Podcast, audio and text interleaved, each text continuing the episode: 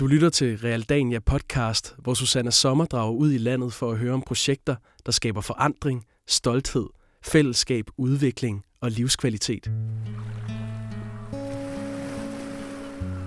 Pragtfuld strand og grønne enge, dejligt bad og bløde senge, skygge i en gammel have, fruer som kan god mad lave. Holder verden, hvad den lover. Hurra, livets håb og trøst. Hurra, Østersøens våger, Falsters fryd, Marieløst. Sådan skrev Holger Drachmann begejstret i sommeren 1906, da det nye badehotel i Marieløst åbnede. Hvad synes du, der er øde? Ja, først på ugen har det været meget pænt. Altså i forhold til det uge 8, og det stadigvæk er vinterferie, så er faktisk ikke ret mange mennesker. Her 110 år senere bor der 1200 mennesker i byen, og rundt om det lille centrum ligger der mere end 6.000 sommerhuse. Så det er stadig de badeglade turister og sommerhusejere, der får byen til at løbe rundt, og i sommermånederne mange dobles indbyggertallet. Men på en regndrøbende februar som i dag, er der øde og stille på torvet i Marieløst. Altså hvis man kigger derind, så står der sådan en, øh, en flyver fra en eller anden øh, øh, forlystelse i sådan blå og gule primærfarver. Der er sådan er det rigtige palmer eller plastikpalmer? Og det er plastikpalmer. Nå, Ja, men det er er jo en stor sydpå. legeplads om øh, sommeren jo. Det er faktisk et meget godt billede af, hvordan så det egentlig ud før på Marilus Torv. Fordi det var altså meget øh, sådan lidt Tivoli-agtigt, ikke? med øh, plastikpalmer og små øh, sådan forlystelseselementer, øh, som prægede bybilledet. Og det må man sige, det er et helt andet billede, der møder en i dag. Ikke? Jeg er taget til Falster for at høre historien om, hvordan et stort læs egeplanker har forandret byens liv, skabt fællesskab og højere kvalitet og tiltrukket flere turister. Har også sin charme at være her om vinteren, synes jeg, om efteråret. Altså når vi, nu går vi sådan her de 14 dage længere hen, tre uger længere, så begynder man at glæde sig til, at der kommer liv. Men det er også rart at gå en tur. Og så er der bare den ro og ved stranden, og hvordan vandet forandrer sig hver dag, og gå ned på stranden og se. Så er der ingen strand, og så er der strand, og så er der tang. Så, altså den, det har altså også en enorm charme og stor indvirkning på en, synes jeg. At man har muligheden for det, at man ikke altid har den larm. Og nogle Altså lige så vel Ja. som man nyder, når der er knald på og tryk på og fyldt med folk, lige så meget nyder man jo roen og stilheden, og når det hele det, folk rejser hjem. Ikke? Men, men med det nye torv, så er Mariløs jo også blevet et udflugtsmål for hele kommunen. Og selvom vi står på en regnvåd februar, så er der jo stadigvæk lige herover tøjbutik, der er åben. Øh, restaurationerne har åben. Og det ville de ikke have, hvis ikke det var fordi, der var kunder. Omdrejningspunktet for byens forandring er torvet, der ligger få hundrede meter fra den brede hvide sandstrand bag diget. En gang var det en kedelig gennemfartsvej, men nu er torvet blevet samlingssted og ramme om alskens aktiviteter. Projektet er støttet af Realdanias kampagnested Tæller, som skal skabe positiv udvikling i yderområderne ved at finde og dyrke de lokale potentialer. Hvis nu vi havde stået her øh, for 4-5 år siden, hvordan ville det så have set ud? Altså, der ville have kørt biler ind over torvet, ikke? ja, ja, der har været vej. Den vej der, den er fortsat hen og så omkring. Og så har det været fortog på begge sider. Og det har været en ganske almindelig gennemfartsvej med restauration med et for, lille fortog der, og så var der en bager der dengang. Jeg hedder Ebbe Edvardsen, jeg er formand for Marilus Grundejerforening, som øh, tæller 3.000 parceller herude, så vi, vi dækker halvdelen af faktisk af fritidshusene, der ligger her på Mariløst. Der ved det tårn der, der kørte busserne den var en også, og havde holdeplads der på torvet. Så det var et helt andet trafikalt, hvor det var bilerne, der bestemte, og fodgængerne de måtte trække over. I dag er det modsat jo. Det var ikke sådan et sted, man sagde, nu vil vi gå ned på torvet og kigge, altså, som man gør nu. Det hedder Tina Koppernagel. Jeg har et bed and breakfast og café, der hedder Olfruen, så jeg kommer fra erhvervsliv. Altså, vi havde taget bilen, og så havde vi kørt ned og holdt ved parkeringspladsen nede ved stranden, gået en tur på stranden. Ja. I dag, der parkerer vi heroppe ved torvet, og så går vi en tur gennem torvet, øh, og så går vi ned på stranden. Christian Schmidt, og jeg er erhverv- og udviklingschef i Guldborgsund Kommune. Det havde vi ikke gjort for fem år siden, fordi der var ikke noget at komme og se eller opleve, eller der var ikke nogen stemning at nyde. Vi står jo lige her, hvor øh, bilerne ligesom bliver nødt til at dreje til højre for at køre rundt om den lille omfartsvej, der er blevet lavet. Men lad os lige prøve at gå et par meter længere frem. Fordi det er jo her, det er sådan helt øh, rigtig nye og helt anderledes sker. Fordi nu træder man jo fra stenene og over på tre egetræs gulv. planke. Altså, jeg har fået lavet en 20 kvadratmeter stor træterrasse. Den synes jeg var rigtig stor. Men når man kigger her, der ligger jo hundredvis af kvadratmeter.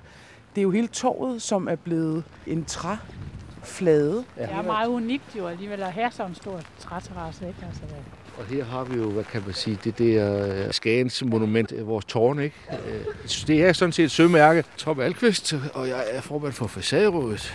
Og som jo er bygget i sådan en sort, ligesom skeletagtig konstruktion, og så er der tre platforme. Ja. Så hvis man nu går derop, så kan man se vandet. Ja. Men lad os lige prøve at gå, øh, gå lidt længere ind på torvet. Det er jo et torv, som giver ro på. Altså man kan jo, når man kigger rundt på bygningerne øh, i dag, og også for fem år siden, så er det jo sådan meget varieret arkitektur. Og gulvet har gjort et eller andet ved bygningerne. Altså det er ligesom om, at du får mere ro for øjet. Fordi nu er der sådan et, et element, der ligesom samler det hele. Og så er der lidt mere plads til, at du godt kan larme og have varieret arkitektur og farver på bygningerne rundt omkring. Ja, fordi hvis man lige skal prøve at sætte nogle billeder på, så kan man jo sige, at herovre på den anden side, der ligger et lavt, fladt, meget firkantet, moderne hus. Ja. Og så på den anden side af torvet, så ligger der sådan en skagenskul, ældre toetages hus med øh, kviste og rødt tegltag, som jo har sådan en virkelig sådan en ja, sådan en sommerhusagtig stemning. Ikke? Ja. Og herovre på den anden side øh, ligger der også et moderne hus med tre skrå tagrygge, øh, som jo på en eller anden måde leger lidt med den samme stemning som det gamle hus på den anden side. Hvad var tanken, altså sådan rent æstetisk, med det der trægulv? Det var jo selve bade- badehotellet. Det her, det er guld, det hvide, og det skulle forestille væggene, stakitterne, og selve en bagved, det er tapeterne. Så på en eller anden måde, så var det sådan en tanke om at, at sprede øh, badehotelstemningen ud. Badehotelstemningen ud, der har historien her på Marielyst, jo ikke?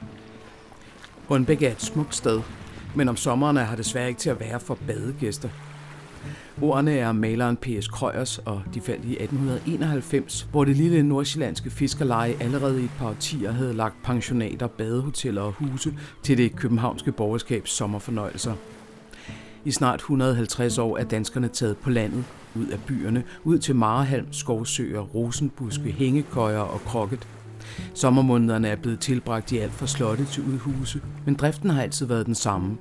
Og 100-skiftets taktmesterinde Emma Gad beskriver den sådan her. Alle bør gøre det mest mulige, hver på sin måde, for at kunne leve i og med naturen i den korte sommer, der er også beskåret i vort nordlige klima, for derved at vinde sundhed og styrke til arbejdet i den barske vinter, der uundgåeligt følger efter. Indtil midten af 1800-tallet var det kun adlen og højborgerskabet, der skiftede adresse om sommeren og tilbragte et par måneder i lys og luft på store landsteder. Men i 1870'erne begyndte kunstnerne at drage ud i landet for at finde inspiration og møde den karske natur og uspolerede lokalbefolkning. I kølvandet fulgte en strøm af bedsteborgere, der indlogerede sig på pensionater og badehoteller, eller lejede sig ind hos bønder og fiskere, som så tilbragte sommeren sammenklemt på loftet eller i en tømt grisestal, mens byboerne hængte deres egne gardiner op og kæmpede for at omdanne de små praktiske urtehaver til blomstervældende rigtige haver. I Marieløst begyndte sommeren i 1906, hvor den driftige pengemand Frederik Grå omdannede gården Marieløst til et badehotel, som man kaldte Marieløst Østersøbad. Han var inspireret af livet på badestedet og kunstnerkolonien i Skagen, og fik derfor Holger Bachmann til at skrive det hyldestik, du hørte tidligere, til hotellets åbning. Det nye badehotel fik stor opmærksomhed fra begejstrede aviser i både Danmark, Tyskland og England. Og selvom Ekstrabladet i 1912 vrisen skrev, at der er ikke nogen ved sine fulde fem, som nogensinde giver sig til at berejse det indre af øen. Falster er slet ikke skabt til opholdssted for mennesker. Ja, så strømmede sommergæsterne til Marieløst, og Grå fik ret i sin profeti om, at der var guld i området sand. Altså, hvis man nu er en øh, dårlig terrasseejer, som jeg for eksempel er, så kommer der jo altid alger. Men når man går her i regnen, så er der jo helt uglat. Det er olien i, i egetræsplankerne, der gør, at I ikke har den her glatte fornemmelse, man har. Var det noget, I, I var nervøse for, da I ligesom skulle tage beslutningen? Ja, det er der mange, der har været meget nervøs for. Men øh, der fik øh, ekspertisen ret. De sagde jo, at det ikke ville blive glat. Så det passer jo. Vi kunne jo lige trække over under sømærket og måske stå lidt i, øh, i læ for den rimelig silende regn, der ligesom glider hen over Falster. Man kan sige, altså, øh, vi har jo ligesom to grupper her i blandt jer, ikke? Christian, du kommer ind fra øh, kommunen Ja. og bor heller ikke her i byen, vel? Jeg bor ikke i byen, men øh, tæt på, nabobyen. Og I andre er alle sammen herfra. Prøv lige at fortælle historien om øh, det her øh, trætorv. Hvor, hvor starter den henne? Starter den hos jer, eller starter den hos Christian? Starter ved kommunen. Det har jo været et, et stort ønske lokalt, at der skulle ske et eller andet ved Marieløst Torv i mange år, fordi det trængte. Marieløst øh, er jo en, en gammel ferieby, og tiden har jo sat sit præg på byen. Det var en by, der var blevet lidt træt og trængt til, at der skulle ske et eller andet. Så med et, et, et nyt politisk udvalg i øh, Guldborgsund i 2010, Erhverv- og Turistudvalget, der tog man så initiativ til at få lavet en fælles visionsplan for byens udvikling. Men det skulle ikke være kommunens plan. Det skulle være byens plan. Så derfor var det jo i tæt samarbejde og med flertallet af lokale borgere, foreninger, repræsentanter fra erhverv, digelag osv., at man ligesom fik lagt en fælles udviklingsplan for, for byen. Hvad var det, den plan skulle? Hvor skulle den lede hen? Den havde egentlig øh, flere mål. Det ene det var ligesom at give et kvalitetsløft til byen, og også for at tiltrække flere gæster, øget omsætning i erhvervet, og tiltrække øh, investeringer til byen, men så var det også at styrke livskvaliteten for dem, der bor på Marieløst. Og man kan da også sige, at det som erhvervsliv, altså man kan da sagtens mærke forskel. Altså de sidste to år er det virkelig kun gået fremad. Altså i forhold til, hvad det var. Flere mennesker og flere penge, eller hvad? Ja, hvor det inden det blev lavere, og folk fik øjnene op for det. Altså der kunne vi godt mærke, at det gik den forkerte vej. Og man hørte bare utilfredshed, og folk sagde, at det er godt nok kedeligt. Det ser ikke særlig kønt ud dernede, og det er noget nedslidt her. Sådan. Hvor man så nyder nu, når gæsterne kommer og kommer ind og siger, ej, var det blevet flot. Ikke? Og jeg har en fornøjelse at være her, og det, simpelthen, det betyder utrolig meget. Det kan man godt mærke. Altså nu kommer jeg kørende med bussen inden for Nykøbing. Og så kører man jo igennem et utroligt smukt naturområde. Der er jo, øh, der ligger hvad, 6-7.000 sommerhuse rundt omkring, og man kører igennem øh, jo noget, som er dejligt og idyllisk, og havet er, er lige dernede. Hvordan kan det være, at det skaber så stor forandring at ændre torvet og lægge træplanker på? Altså, man, man kan jo sige, I har jo al mulig dejlighed. Hvad er det, det torv Jeg tror, det betyder meget at have et samlingspunkt. Samlingspunkt. Ja. Folk har fået det mødeste, hvor man simpelthen... Jeg kender jo flere, der mødes for eksempel om sommeren på de bænke der. Uh, der er et par i elstol, der ja, ja, kan køre. Ja. Uh, de mødes klokken 15 hver dag, og sætter nyere det. De er en 6-8 ja, stykker. Også, ja. Det er jo der, at, at, at man har fået nogle steder nu, hvor man virkelig kan nyde det. Og så er der lidt guitarmusik der, eller man får sig en is. Og, også hvis man, man er selv, ikke? så kan man bare gå herop, og så næsten møder man en eller anden, man kender, og lige kan få en sludder med. Ikke? Altså, man føler sig ikke ensom. Torvet, altså, det er blevet et samlingssted, men det er jo også blevet et torv, som har en helt, helt anden stemning. Altså den stemning, som du har her om sommeren, er jo sådan lidt... Du møder den også i Sydeuropa, ja, og det er lidt den stemning, du har fået ind. Øh, og det havde man jo på ingen måder tidligere. Der er jo flere øh, serveringssteder, både sådan, øh, hvor man kan drikke glas vin måske, eller en kop kaffe, og man kan spise mad, og der er bænke, og så er der, er det Marhalm, der står der? Øh... Ja, det er stranden, der er flyttet herop. Men om sommeren her nu, øh, så kommer der nogle store læggestol, hvide, der står rundt omkring, for folk kan ligge og hygge sig i. Øh, vi troede i starten, altså, at de holder ikke fem minutter her, men det er jo meget tunge. 15 er der, der er dem. Og det er noget, der bliver benyttet her. Men samlingspunktet har jo været en gammel idé helt fra Sydfalster Kommune. Den lokalplan, der blev lavet i 80. Ja, der, jeg tror faktisk, der ligger en fra 72. 72? ja. ja, der viser omfartsvejen. Den vej, der ligger der. Og så lave et tog og luk for trafik. Det, den er jo så gammel, den idé. Og meget visionær og fremsynet og modig i gamle Sydfalster Kommune ja, med den lokalplan. Ja. Altså hvis man kigger på der, de tegninger, jeg har fundet nogle gamle tegninger ja. i vores arkiv, øh, det var jo også lige efter, at pornoen blev givet fri og sådan nogle ting, så man var sådan meget, men man har faktisk en lokalplan, hvor man har indskrevet og indtegnet pornobutikker på, på Marieles Torv, gaden ned mod. Altså, okay. tænkte, det, det, er, det er ikke ret tit, man ser det i en kommunal... Ja, ja, ja. det, var, det var ligesom i tidens ånd dengang.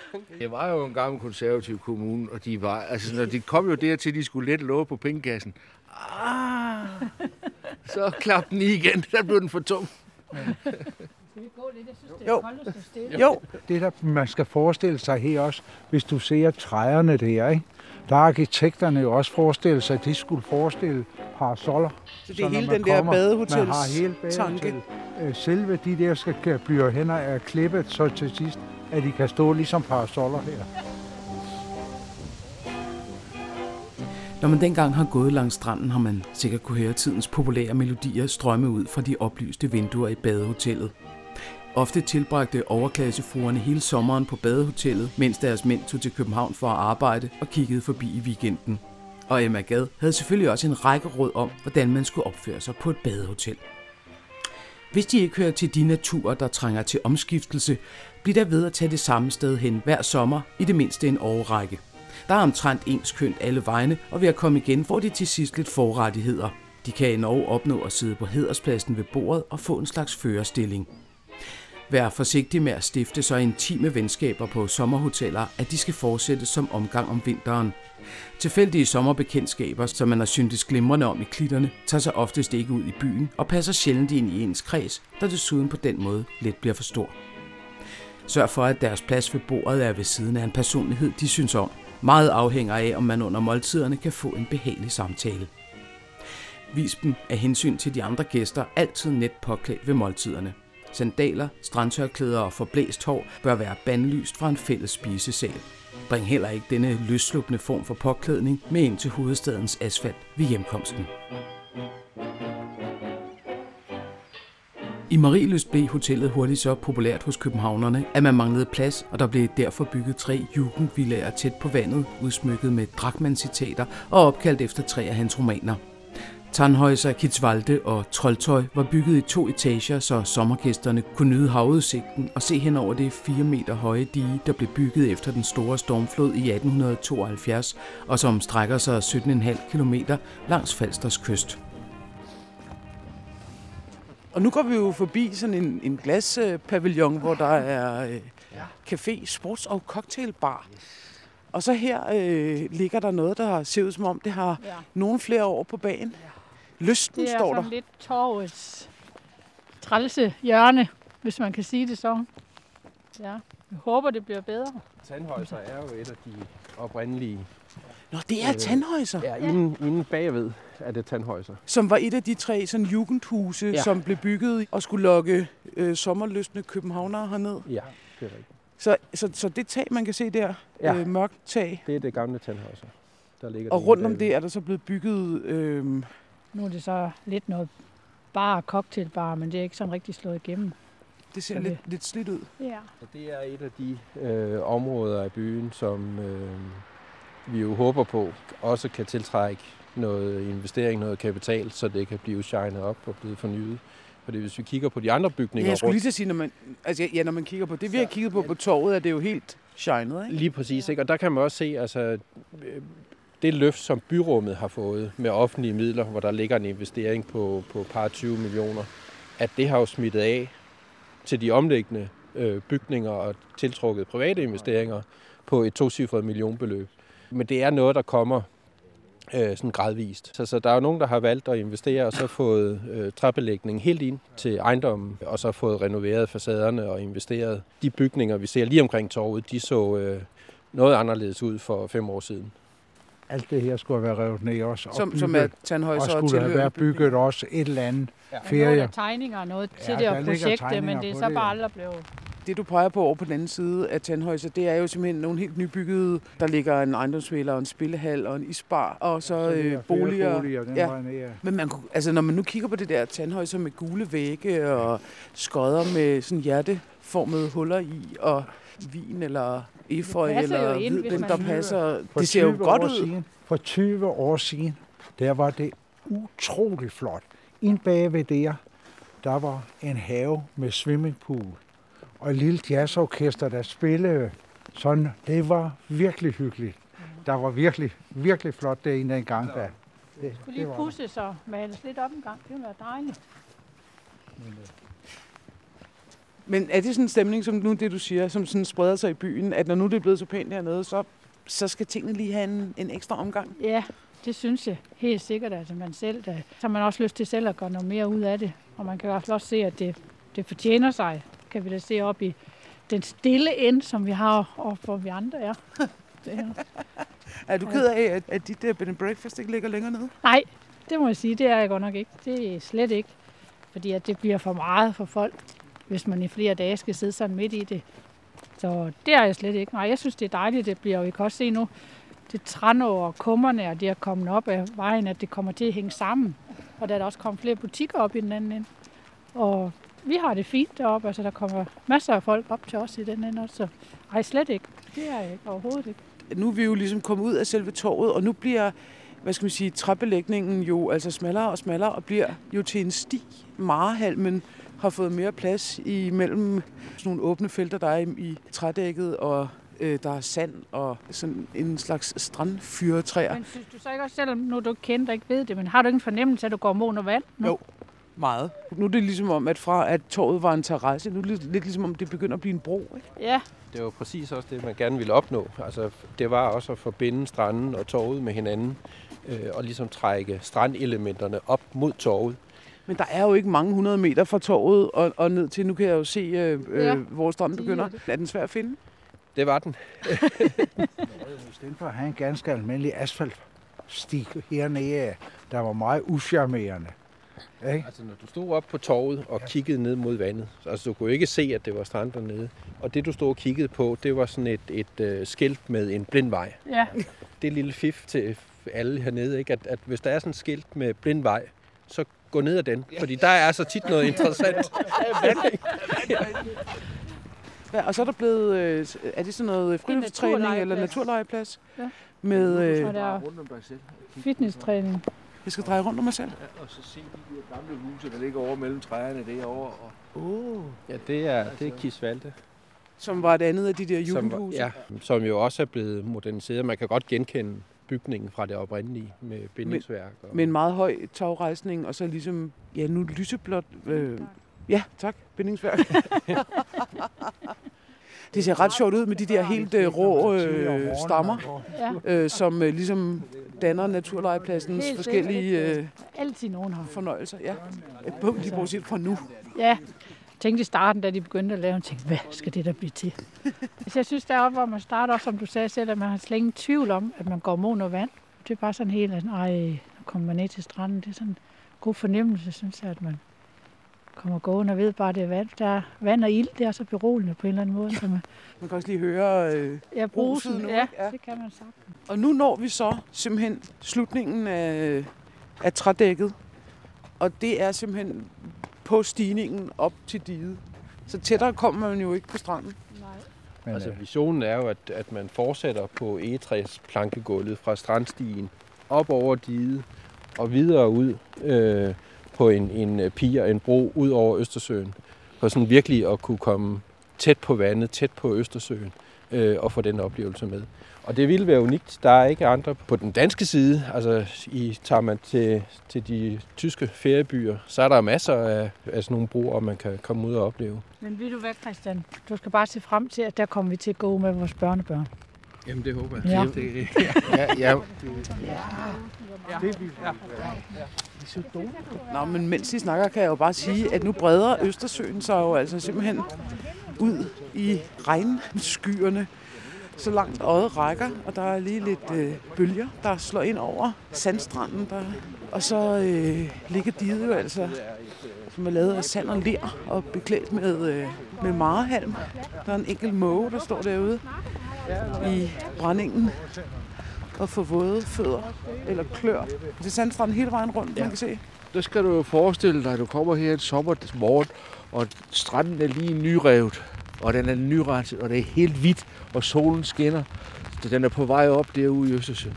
Det er verdens bedste plet. Og havet er blåt, og du kan se bunden. Fisk, der svømmer rundt. og der har kommunen jo også den, at, at, at øh, man får, man får, får, får strandrensning jo. Regnmaskinen, der kører og renser stranden. Og det er også den bedste tid på dagen at komme herned. Det er tidlig morgenstund. Det er helt fantastisk at være altså, på stranden. Det er helt Ja, fantastisk. Nu ser I simpelthen så våde ud alle sammen. Skal vi ikke gå op på torvet, så giver jeg en kop kaffe? Fra 1920'erne begyndte det velstående borgerskab at bygge sine egne feriehuse i Marie Løst. Og da ferieloven i 1938 gav alle lønmodtagere ret til to ugers ferie hvert år, kom også arbejderne på landet. I begyndelsen foregik ferien for mange i telt, og man nød solen og en høgerbejer ved campingbordet. Men med tiden skød små kolonihavehuse af træ op og blev til digeparken, der stadig ligger i ly af diget med få skridt til den brede hvide strand, der strækker sig så langt øjet rækker. Her har børn i generationer bygget sandslotte, mens forældrene spacerede på stranden, og unge af alle køn har flyttet, fjaset og svømmet om kap, selvom gamle Emma Gad ikke mente, at det var særlig formålstjenligt at bade med sin udkårne. En ung dame bør vogte sig for ved et badested og tumle sig i de salte bølger i selskab med en tilbeder. Det er nemlig grumme få, der tager sig ud til deres fordel, mens de er i bad. Man bør hellere gå i vandet med veninder. Disses følelser bliver ikke køligere, fordi de ser en mindre smuk. Tværtimod.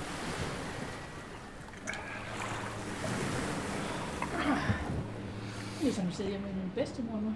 Ja, nu kom vi ind og i tørvejr, og alle vores frisyrer ser sådan lidt, lidt slatne ud. Ikke? Og så er der ellers en dejlig øh, ild i øh, brændeovnen her bag ved os. Eller gasovnen. Pilleovn. Pilleovnen. Noget brænder i hvert fald og er dejligt varmt.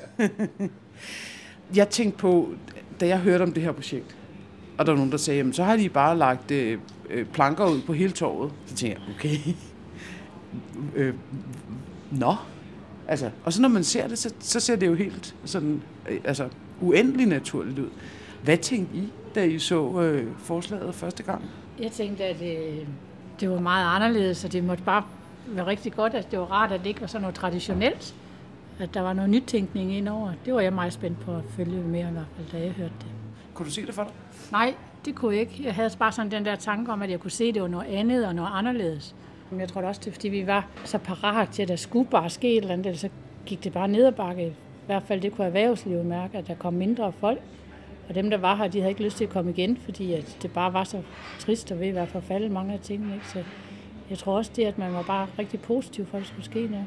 Altså nu øh, var- jeg jo sådan en, en del af det øh, sådan dommerpanel, øh, da man skulle tage beslutningen i sin tid. Det var jo svært og helt at forestille sig, hvor godt det egentlig er blevet. Og der var heller ingen af os, der på, på det tidspunkt kunne sådan forudse den stemning, som det har skabt. Og jeg vil også sige, at det var også et projekt, der jo krævede en vis politisk mod. Øh, fordi der var mange ubekendte. Der var mange ting, som øh, vi ikke var klar over. Altså, hvordan vil det være med drift og vedligehold? Hvad kommer det til at koste?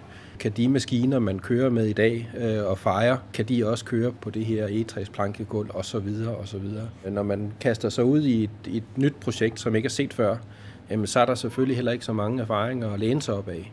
Så bestemt, man, man skulle have noget politisk mod, og det havde man også. Hvordan kan det være, at det mod lige var der? Det er jo ikke altid. Det er det. Jamen, jeg, jeg tror også, at så samarbejdet med øh, Realdania har været med til at give hele projektet et kvalitetsløft.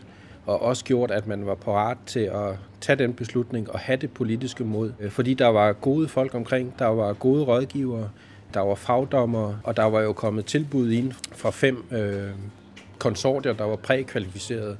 Det ene fra Spanien. Så der var sådan et bredt fundament egentlig at vurdere projektet ud fra.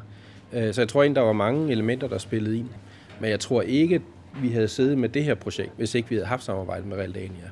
Så havde det nok været en helt anden løsning. En mere traditionel løsning. Så det var godt, det blev det.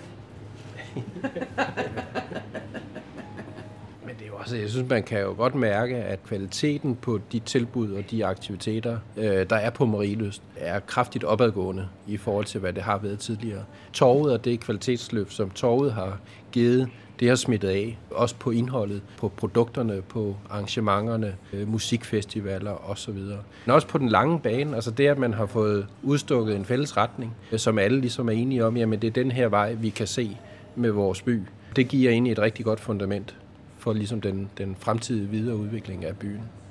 Hvor- Hvordan kan man arbejde konkret med det der kvalitetsløft? Jamen det er hele vejen rundt. Altså det er den service, du oplever i virksomhederne. Det er de produkter, som gæsterne bliver tilbudt. Så er det de arrangementer, der foregår. Altså øh, kunstnermarkedet hver tirsdag øh, på Marieløs Torv, hvor der er fyldt musikarrangementerne. Altså det hele har fået et løft, så det er en anden kvalitet i dag. Det er en anden lyd, der kommer. Det er nogle andre scener, der bliver stillet op. Det er nogle andre band, der står og spiller. Har det også betydet, at det er et andet publikum, der kommer? Ja, det har det. Vi ser, der kommer øh, flere familier. Det er folk, der lægger flere penge. Det er folk, der i højere grad bruger de tilbud, der er her omkring torvet, altså bruger restaurationerne. Er der sådan en, øh, hvad kan man kalde det, sådan en kvalitetsspiral, som når først den går i gang, så kører den næsten af sig selv? Altså, I kan jo ikke bestemme, at nogen skal begynde at lave bedre service, eller lave en bedre musikfestival, eller komme nogle bedre produkter, eller servere bedre kaffe, eller et eller andet. Men sker der et eller andet, hvis man begynder et eller andet ret markant sted, som nu I har gjort med torvet, at så kommer der sådan lige så stille, at, at kvalitet skaber kvalitet. Både og, vil jeg så sige. For jeg tror også, det har meget at sige, måden du gør det på. Fordi hvis, hvis ikke du får inddraget og skabt ejerskab, så, så tror jeg ikke, den kommer nødvendigvis. Selvfølgelig betyder det noget, at du sådan ligesom hæver kvaliteten i byrummet, og det kan smitte af. Men for at få den der sådan brede forankring, så kræver det, at der er ejerskab, og du skal have en proces, hvor du inddrager og du lytter, og der også er politisk mod og vilje øh, til ligesom at invitere borgere og foreninger ind i et politisk rum, hvor det ikke kun er politikerne, der træffer beslutningerne. Altså jeg tror, det, det gør også, at man fra kundernes side hører om, at det er blevet godt, og det ser godt ud, og, og så får man da også som erhvervsdrivende selv lyst til at tænke, oh, så skal du da nok lige tænke dig om også, ikke? Altså, du må da heller lige sætte nogle blomster herude også, og, så det også ser pænt ud ved dig, og de også gerne vil herind. Altså det, det tror jeg da helt sikkert. At, og også da, hvis man selv går en tur som erhvervsdrivende, så siger man, at de har godt nok lavet det flot derinde. Det må vi da lige... Altså det, det tror jeg på den måde også, det smitter af. Og det synes jeg sagtens, man kan se. Jeg synes, det er blevet gjort meget ud af det hele vejen op ad Strandvejen også. Så nu var jeg blandt andet med til sidste år øh, projekt, fordi vi har lavet alt det der marhalm og det, hvor jeg sammen med en ude fra kommunen gik rundt til alle sammen op ad hele vejen vejen og spurgte, om ikke de ville købe nogle af sådan nogle strandplanter til på de deres potter udenfor, så vi sådan havde det samme alle sammen, og der var der ingen negative hele vejen ned. Så det er jo også dejligt, gør jo også til, at folk har lyst til, at vi står sammen om det. Ja. Nu kom vi ikke det op, men op, øh, lige om på hjørnet herom, der hvis jeg drejer til højre, der kommer vi op til Slagter Skov, og så har vi øh, vandværket ved sine. De har ligesom slået sig, åbnet sig mod hinanden, og der er lavet øh, et lille torv med bænke og marhalme op, op på en lille skrant og et øh, springvand. Altså, det, det, det breder sig altså, til de nærliggende områder. Altså, vi har stadigvæk nogle hængepartier, ja, det har vi, men øh, vi, tror, vi tror på det. Du har lyttet til Realdania podcast, og det her projekt er bare et af de mange, som Realdania støtter rundt om i Danmark for at skabe udvikling og øget livskvalitet. Læs mere på realdania.dk eller find os på Facebook.